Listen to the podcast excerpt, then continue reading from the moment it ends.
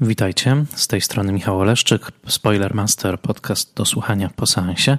Zapraszam Was na kolejny odcinek podcastu, w którym opowiadam o kinie bez strachu przed spoilerami. Zachęcam Was do posłuchania, jeżeli widzieliście już film, o którym mówię, ewentualnie jeżeli nie boicie się spoilerów. W dzisiejszym odcinku opowiem o filmie Matias i Maxim, nowym filmie Xaviera Dolana, twórcy z Quebecu, kanadyjskiego reżysera, który 20 marca bieżącego 2020 roku skończy całych 31 lat. A zatem mamy twórcę bardzo młodego, którego ósmy pełnometrażowy film fabularny niniejszym wszedł na nasze ekrany. No i w zasadzie możemy tutaj mówić o paradoksalnej figurze bardzo dojrzałego autora filmowego, który jednocześnie dopiero co skończył trzydziestkę. Film właśnie ten, Matias i Maxim, powstawał, kiedy Xavier Dolan miał lat 30. Jest tego filmu reżyserem, scenarzystą, aktorem i montażystą. Także łączy w sobie te różne role w sposób, który musi budzić zdumienie i podziw, nawet jeżeli kino Xaviera Dolana nie będzie należało do naszych ulubionych. Jest to zdecydowanie twórca, którego impet, energia i e, taka chęć tworzenia są e, godne podziwu, a także naprawdę godny podziwu jest sukces, jaki odniósł tymi wszystkimi filmami. W zasadzie chyba pod względem e, obecności na najważniejszym festiwalu filmowym w Cannes i tego dorobku przed trzydziestką jest absolutnym rekordzistą. Dzisiaj opowiem trochę o Xavierze Dolanie, o dziejach tej krótkiej, ale bardzo intensywnej kariery, a następnie zrecenzuję ten nowy, obecny na naszych ekranach e, film. E, no właśnie, Matias i Maxim to film ósmy, ale wszystko zaczęło się od debiutu w roku 2009, zrealizowanego kiedy Dolan miał lat zaledwie 20, filmu pod tytułem Zabiłem swoją matkę. Ten film miał premierę w prestiżowej sekcji Quinzaine de Réalisateur w, e, w kanańskim, na kanańskim festiwalu. Poza konkursem został nagrodzony ogromną owacją i natychmiast zaczęły się sypać entuzjastyczne recenzje, a także liczne na nagrody przede wszystkim kanadyjskiego przemysłu filmowego, w którym młody Dolan, e, syn piosenkarza i aktora, ale przede wszystkim naprawdę bardzo młody autor, wywołał sporo zamieszania, dlatego że jak sam mówił, niektórzy starsi koledzy patrzyli z zazdrością i niechęcią na ten jego wczesny sukces. Tak czy inaczej, bardzo szybko e, nastąpiła premiera filmu kolejnego, Wyśnione Miłości, po angielsku dystrybuowany jako Hard Beats i to był ten film, który jako pierwszy trafił na nasze polskie ekrany. To był rok 2010 i w zasadzie mieliśmy do czynienia z taką sytuacją, że pojawia się oto przed nami gotowy autor, to znaczy reżyser, który ma bardzo wyrazisty styl, który jednocześnie odciska to piętno autorskie właśnie poprzez swoją obecność na ekranie, poprzez fakt autorstwa scenariusza i reżyserii. No, można było Dolana nie lubić, można było zgłaszać rozmaite pretensje pod adresem tego kina. Ja także y, mam pod jego adresem wiele wątpliwości, ale nie da się zaprzeczyć. Jest to pewien pomysł na kino i jest to autor bardzo wyrazisty, który co więcej bardzo wydaje się przemawiać językiem e, czytelnym i chętnie słuchanym przez młodsze pokolenie kinomanów i mam wrażenie, że bardzo wielu młodych kinomanów, takich, którzy mają około 20 lat, będą wchodzili i wchodzą już w świat kina artystycznego właśnie poprzez filmy Xaviera Dolana. Więc jest to zjawisko, którego zignorować na pewno nie można. Ten film e, najnowszy, tak jak wspomniałem, ósmy w kolejności, Wymieńmy poprzednie. E, po Zabiłem e, swoją matkę i Wyśnionych miłościach w 2012 roku mieliśmy Na zawsze Lawrence, Lawrence Anyways, także film, który był w kanańskiej sekcji Certain Regard. Następnie rok 2013 film Tom, który jako jeden z dwóch tylko w tej filmografii nie miał premiery w Cannes, tylko na festiwalu w Wenecji. Rok 2014 e, film pod tytułem Mami, który otrzymał nagrodę na festiwalu w Cannes wielką nagrodę e, jury, e, a 2016 to film Tylko koniec świata, który otrzymał kanańskie Grand Prix. Następny The Death and Life of John F. Donovan wciąż jeszcze na nasze ekrany nie wszedł i jest filmem, e, który miał premierę swoją w Toronto. Wedle wszelkich doniesień jest to film nie za bardzo udany, który miał także trudną historię produkcyjną. Między innymi rola Jessica Chastain została z niego wycięta w całości tak przynajmniej czytam w doniesieniach. No jak na razie polskiej premiery tego anglojęzycznego debiutu mm, Dolana, Dolana jeszcze mm, nie było. No i ósmy film to właśnie Matias i Maxim, film, który miał swoją premierę na festiwalu w Cannes w roku 2019 i tam także został przyjęty bardzo, bardzo pozytywnie.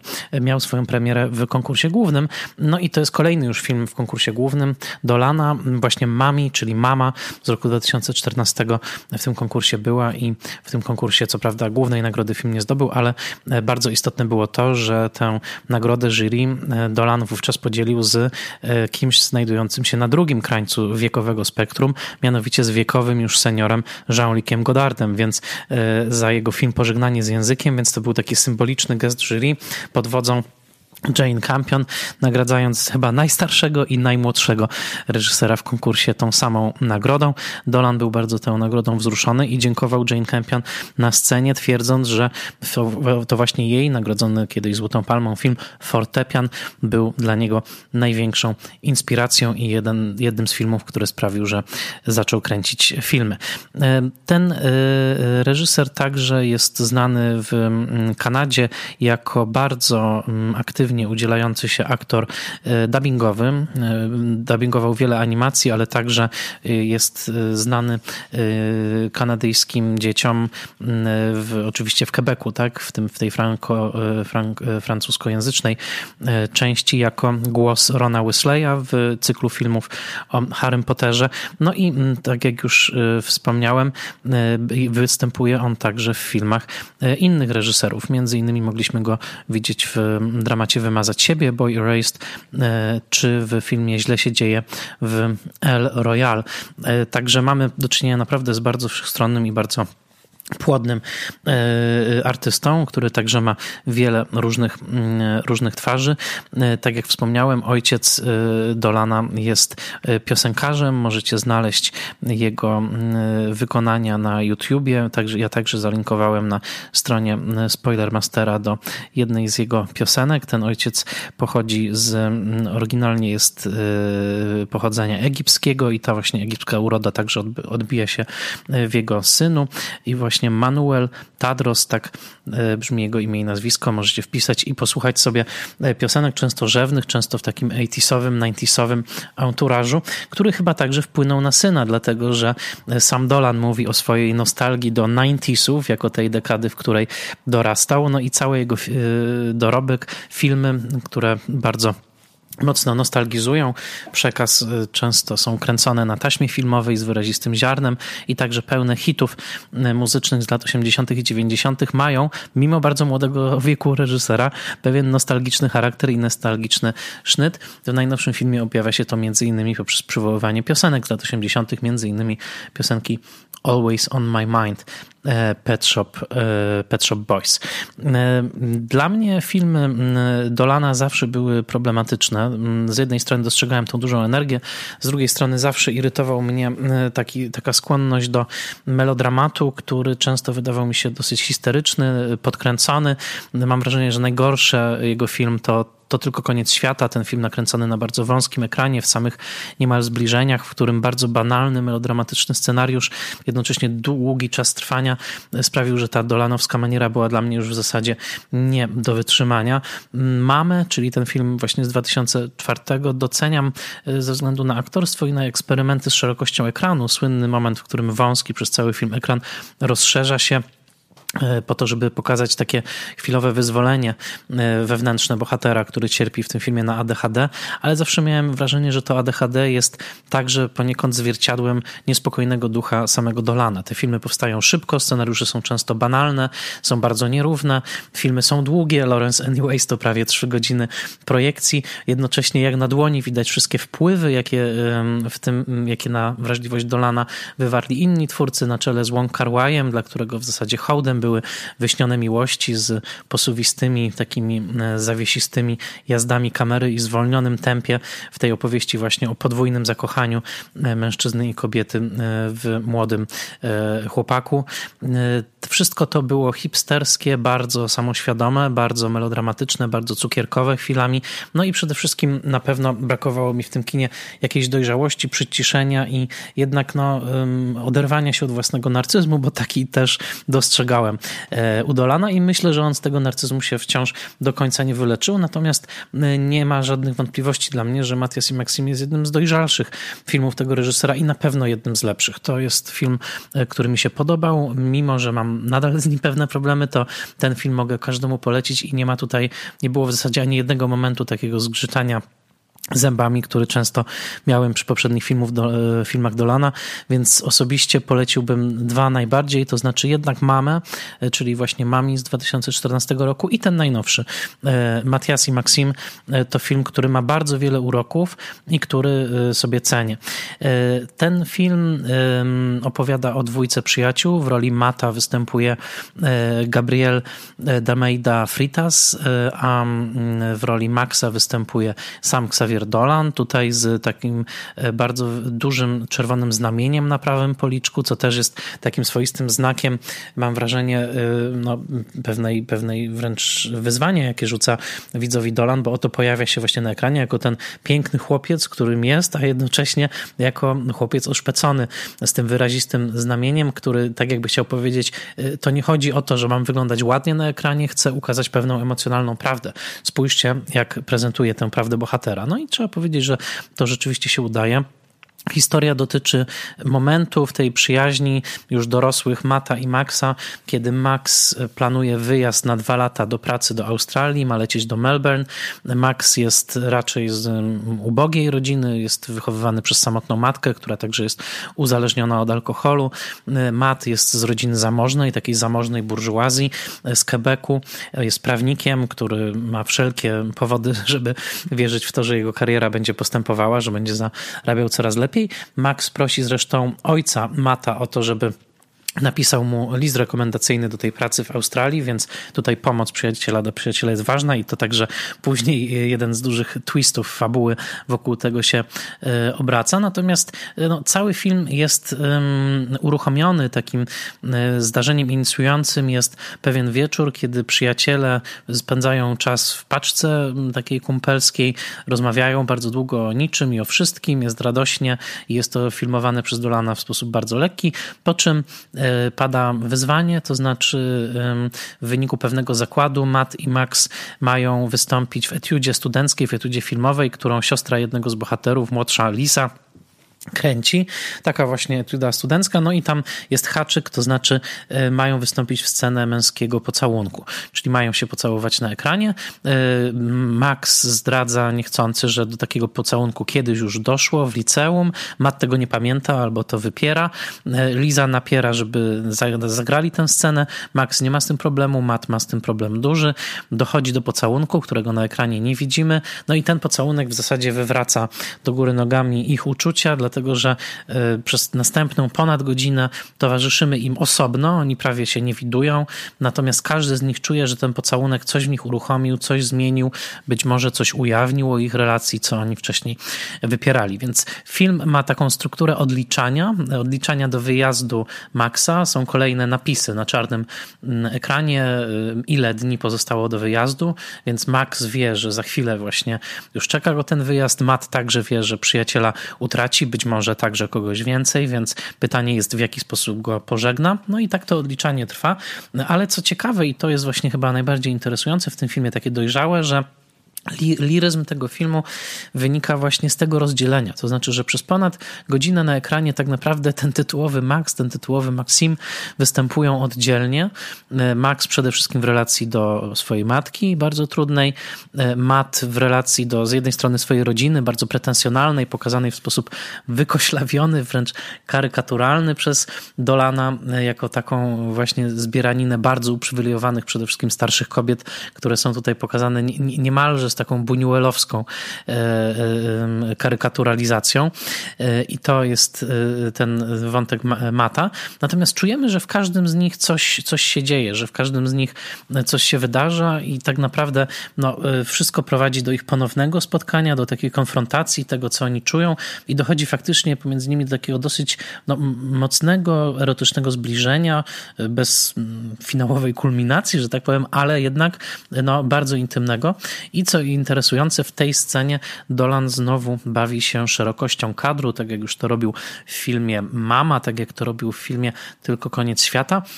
Podejmuje dosyć ekscentryczną decyzję, mianowicie sprawia, że ten najbardziej intymny, prywatny moment rozegrany pomiędzy dwójką bohaterów, którzy są bardzo blisko siebie w tym momencie fizycznie, jest nakręcony na najszerszej taśmie, na taśmie panoramicznej. Ekran się rozszerza, jest to kontrintuicyjne. Wydawałoby się, że w takim momencie ekran powinien się zawęzić, natomiast tutaj jest dokładnie odwrotnie. No i następuje taki dosyć mocno wystylizowany moment pieszczot i zbliżenia, który filmowany jest w dużej mierze z, przez taką plastikową zasłonę e, w deszczu, co też niestety chwilami zahacza o kicz, ale sam moment myślę, że jest bardzo poruszający. Jeżeli chodzi o samą tą strukturę fabularną, w której właśnie taki wymuszony czy sprowokowany pocałunek między kumplami sprawia, że oni muszą zadać sobie pytanie o to, co ich łączy, no to był taki film Lynn Shelton, to był film sprzed już ponad 10 lat e, z nurtu amerykańskich filmów niezależnych. Ten film nazywał się Hump Day, po polsku Nakręć ze mną porno, w którym Mark Duplas i Joshua Leonard zagrali takich kumpli, którzy też w wyniku zakładu właśnie mieli odegrać scenę erotyczną przed, mm, przed kamerą. Y, no i mm, to sprawiło, że mieli za, zapytać siebie tak, o to, co naprawdę do siebie czują, jakie jest ich podejście w ogóle do e, e, e, związków jednopłciowych i tak dalej. No więc to jest w sumie takie założenie komediowe, tak, właśnie co by było gdyby. Natomiast tutaj interesujące, że po pierwsze Nolan nie pokazuje tego momentu pocałunku, jest sam swoim montażyst, montażystą i robi mocne cięcie do czarnego ekranu w momencie, kiedy Matt i Max zbliżają się do siebie. To już interesująca decyzja, bo tak naprawdę dzięki temu ten pocałunek rozgrywa się bardziej w naszej głowie i my sami musimy sobie dopowiedzieć, jak bardzo był intensywny i co tam się tak naprawdę wydarzyło i dopiero to późniejsze zbliżenie fizyczne jest filmowane z bardzo bliska. No ale przede wszystkim także to pokazuje, w jaki sposób zmieniają się relacje tych dwóch bohaterów z innymi postaciami. Przede wszystkim mam na myśli Maxa i jego matkę i tutaj też bardzo interesujący portret toksycznej relacji, jaki już znamy z filmów Dolana. Często relacje z syna z matką są w tych filmach toksyczne. No, odsyłam do pierwszego tytułu z 2009 Zabiłem swoją matkę, e, więc to jest oczywiście tu obecne. Natomiast bardzo ciekawy scenariuszowy zabieg, który mi się bardzo podobał, e, jest taki, że mm, Max, który od pewnego momentu no, chodzi w tym filmie w czapce z daszkiem, mm, jest taka scena, w której nawiązuje kontakt wzrokowy z chłopakiem w autobusie. Być może jest tu jakaś jakaś sugestia, że zaraz się zacznie jakiś flirt i nagle spod tej mm, czapki zaczyna mu e, kapać krew. On jest przerażony, my też, nie wiemy co dokładnie się wydarzyło. Później on mówi w rozmowie, że no, bił się z kimś i ten drugi był silniejszy, więc myślimy sobie, hmm, była jakaś bójka, której nie zobaczyliśmy. Po czym jest bardzo fajna scena, w której Max ładuje rzeczy do pralki, rozmawia ze swoją matką, ona e, ma w ręku pilot do telewizora i mówi mu coś takiego: Tak, ten pilot jest bardzo twardy, e, ale twoja głowa jest chyba twardsza. I nagle się orientujemy, że to ona w niego rzuciła tym pilotem, i tak naprawdę ta rana na głowie była zadana przez matkę. Bardzo interesująca rzecz, bo nie widzimy tego momentu, e, tej przemocy, tego rzucania pilotem, tylko najpierw widzimy właśnie tą ranę, tą sączącą się krew, to znamie na twarzy też jest trochę jak otwarta rana tego bohatera, i dopiero potem dowiadujemy się, że to jest właśnie rana zadana przez matkę. Ciekawy, ciekawy scenariuszowe odwrócenie kolejności e, podawania informacji, które myślę, że tutaj no, jest jednym z najciekawszych w ogóle zabiegów Dolana ob, ob, obok tego niepokazania pocałunku, co też jest interesujące. Inny ciekawy wątek to różnica klasowa, bo mamy właśnie tą zamożną burżuazję, mamy te tanie, czynszowe mieszkania, w których mieszka Max. Mamy także fakt zdrady Mata, dlatego że Matt, wbrew temu, co powiedział Maxowi, nie poprosił wcale swojego ojca o wystawienie rekomendacji Maxowi, co z jednej strony może być dowodem lekceważenia, zapomnienia, ale być może zdrady, a być może tego, że Matt tak naprawdę nie chce, żeby Max wyjeżdżał. Więc czy, czy Matt zapomniał, czy nie poprosił celowo, to jest to jakaś próba e, półświadoma czy świadoma zatrzymania Maxa przy sobie. Też bardzo ciekawy wątek, który mi się bardzo tutaj spodobał i wydał mi się, e, wydał mi się oryginalny. Co interesujące, Matt ma także jakby towarzyszący romans tutaj, poza tym, że ma dziewczynę, postać bardzo słabo tutaj rozwiniętą i tak naprawdę nie dowiadujemy się za bardzo, jakie są jej uczucia względem e, tego faktu, że Matt najpewniej kocha Maxa. No, e, to, to jest znowu słabość tego filmu, ta postać, ale bardzo ciekawy wątek poboczny, mianowicie w pewnym momencie od swojego szefa Matt dostaje takie zadanie, żeby zabawiać podczas wizyty wizyty w Montrealu e, e, prawnika z firmy siostrzanej, e, który przyjeżdża, rzeczywiście Amerykanin, gra go Harris Dickinson i jest to bardzo ciekawa postać i bardzo ciekawie poprowadzony wątek, dlatego, że z jednej strony jest on tutaj zagrany jako taki ultra macho, który opowiada o tym, ile już dziewczyn zaliczył i że w końcu po tych wielu, wielu kochankach jest gotowy na małżeństwo i wydaje się wręcz taką parodią korporacyjnego samca, którego miejsce byłoby bardziej w latach 50. lub 60. w świecie Madmenów, a z drugiej strony jest w nim także pewna erotyczna niejednoznaczność. W pewnych momentach wydaje się wręcz podrywać e, Mata, na co Mat reaguje konsternacją, a gra tego e, e, mężczyznę Harris Dickinson, jak już wspomniałem, aktor, który jest znany z roli także niejednoznacznej seksualnie w znakomitym filmie, który, co szokujące, bo wiele takich niezależnych filmów nie, nie znajduje się akurat tam, ale jest dostępny na Netflixie i polecam ten film. On się nazywa Beach Rats, czyli dosłownie no, szczury plażowe, ale pozostańmy przy tej wersji Beach Rats.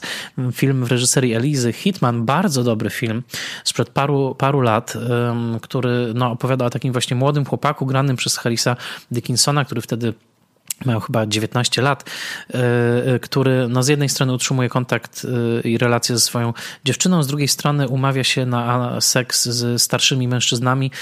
To wszystko się dzieje mm, na Brooklynie, ale zahacza także o Fire Island w Nowym Jorku i taki bardzo impresyjny, niejednoznaczny film o tematyce LGBT, naprawdę znakomity, jeden z lepszych ostatnich lat. Beach Rats to właśnie Harris Dickinson wystąpił w tej roli i on także tutaj się pojawia jako ten prawnik, który przyjeżdża e, i, i wprowadza w konfuzję mata. Także interesująca rola. Jak zawsze muzyka udolana jest ciekawa. Wspomniałem już Pet Shop Boys. E, wielokrotnie powtarza się utwór Song for Zula Phosphorant, a także pojawia się Britney Spears i piosenka Work Bitch. E, no, jest to bardzo ciekawie zestawiony soundtrack, którego świetnie się słucha na Spotify'u, więc polecam. Ale za muzykę napisaną do filmu odpowiada pianista i kompozytor kompozytor Jean-Michel Blais, który otrzymał za ten soundtrack nagrodę w Cannes swoją drogą i który mówi o tym, że y, te utwory fortepianowe, które napisał do filmu, bardzo melancholijne, spokojne, są inspirowane twórczością Schuberta, co interesujące. Wydaje mi się, że Dolan ma pewną skłonność do karykaturyzowania postaci kobiecych, co mi nie odpowiada. Liza, czyli ta studentka szkoły filmowej, jest pokazana w sposób bardzo wykrzywiony, karykaturalny. Y, y, zawiera w swojej mowie mnóstwo anglicyzmów, jednocześnie jest pretensjonalna, określa swoje filmy chyba jako impresjonistyczno-ekspresjonistyczne. W ogóle ta cała klasa, do której oni przynależą, właśnie tej zamożnej burżuazji jest pokazana jako klasa tak naprawdę ignorantów albo e, filistrów, którym wydaje się, że wiedzą coś o kulturze, tak naprawdę nie mają pojęcia, mylą Almodowara z wymyślonym Eldomowarem i tak dalej. I jest w tym całym filmie i w podejściu właśnie Dolana do tej klasy pewien, pewna doza gryzącej ironii, która jest dosyć płaska, dosyć płytka. E, wciąż wydaje wydaje mi się, że on ma taką komiksową y, skłonność do przesadzania, do przerysowywania, która zapewne sprawia, że ten film się tak podoba też wielu i pewnie wiele osób odnajduje w tym stylu zalety. Dla mnie chwilami się to kojarzyło trochę z fotostory, z Bravo, taki właśnie utkany z bardzo wyrazistych momentów, melodramat y, z takim pewnym nastoletnim poznak, posmakiem narcyzmu. Z drugiej strony wydaje mi się, że Dolan jest pierwszym od czasów Claude'a Leloucha filmowcem, który wymyślił swój własny idiom filmowego kiczu melodramatycznego, który mm, zachwyca wielu ludzi i tak jak kiedyś Lelouch uwiódł pół świata filmem Kobieta i Mężczyzna y, i, i zdobył i Cannes i Oscara za najlepszy y, film zagraniczny i wszyscy nucili Shabadabada, y, tak, tak tutaj też Dolan jest takim nowym Lelouchem, to znaczy kin, reżyserem, u którego często wybory są naznaczone raczej złym smakiem, raczej właśnie taką kiczowatą skłonnością do łatwego i ładnego przede wszystkim efektu e, i także do karykatury, która spłaszcza całość, a jednocześnie no, nie da się mu tego odmówić. Są momenty niebywale zmysłowe, są momenty bardzo piękne, są momenty bardzo delikatne. Są przede wszystkim w tym filmie momenty takiego odczutego bólu i odczutej tęsknoty, które są autentyczne, a także bardzo świetnie zainscenizowane sceny rozmów e, paczki przyjaciół, którzy się kłócą, przekomarzają, przekrzykują. Tutaj bardzo ekscentryczna praca kamery i także montaż dolany kamera, która filmuje y, co chwilkę, doskakuje do twarzy bohaterów i właściwie każde ujęcie kończy się takim nagłym zoomem co jest dosyć e, denerwujące na początku, ale potem jakoś te zdjęcia Andrego, Andrego Turpina rzeczywiście działają i, i, czujemy te rytmy, te skoki jako, jako potrzebne. Więc koniec końców ja temu filmowi postawiłem 6 gwiazdek na 10 na Filmwebie. E, Xavier Dolan cały czas mnie nie przekonał do siebie całkowicie. Podziwiam absolutnie jego drogę i mam nadzieję będę się przyglądał temu, co dalej. Natomiast myślę, że wciąż on jeszcze nie rozwiódł się z tą częścią swojej osobowości, która ma ten narcystyczny artystyczny y, rys. Mnie on chwilami przeszkadza i na pewno ujmuje trochę tym filmom. Natomiast y, koniec końców jest też w każdym widzu taka część, która mm, chętnie melodramatowi się poddaje, chętnie poddaje się wzruszeniu. Mnie też y, ona dotyczy, więc w tym filmie, zwłaszcza zakończenie, w którym jest taka słodko-gorzka, ale jednak pozytywna, optymistyczna nuta, mi się spodobało. Więc koniec końców miło mi się z tymi bohaterami przebywało.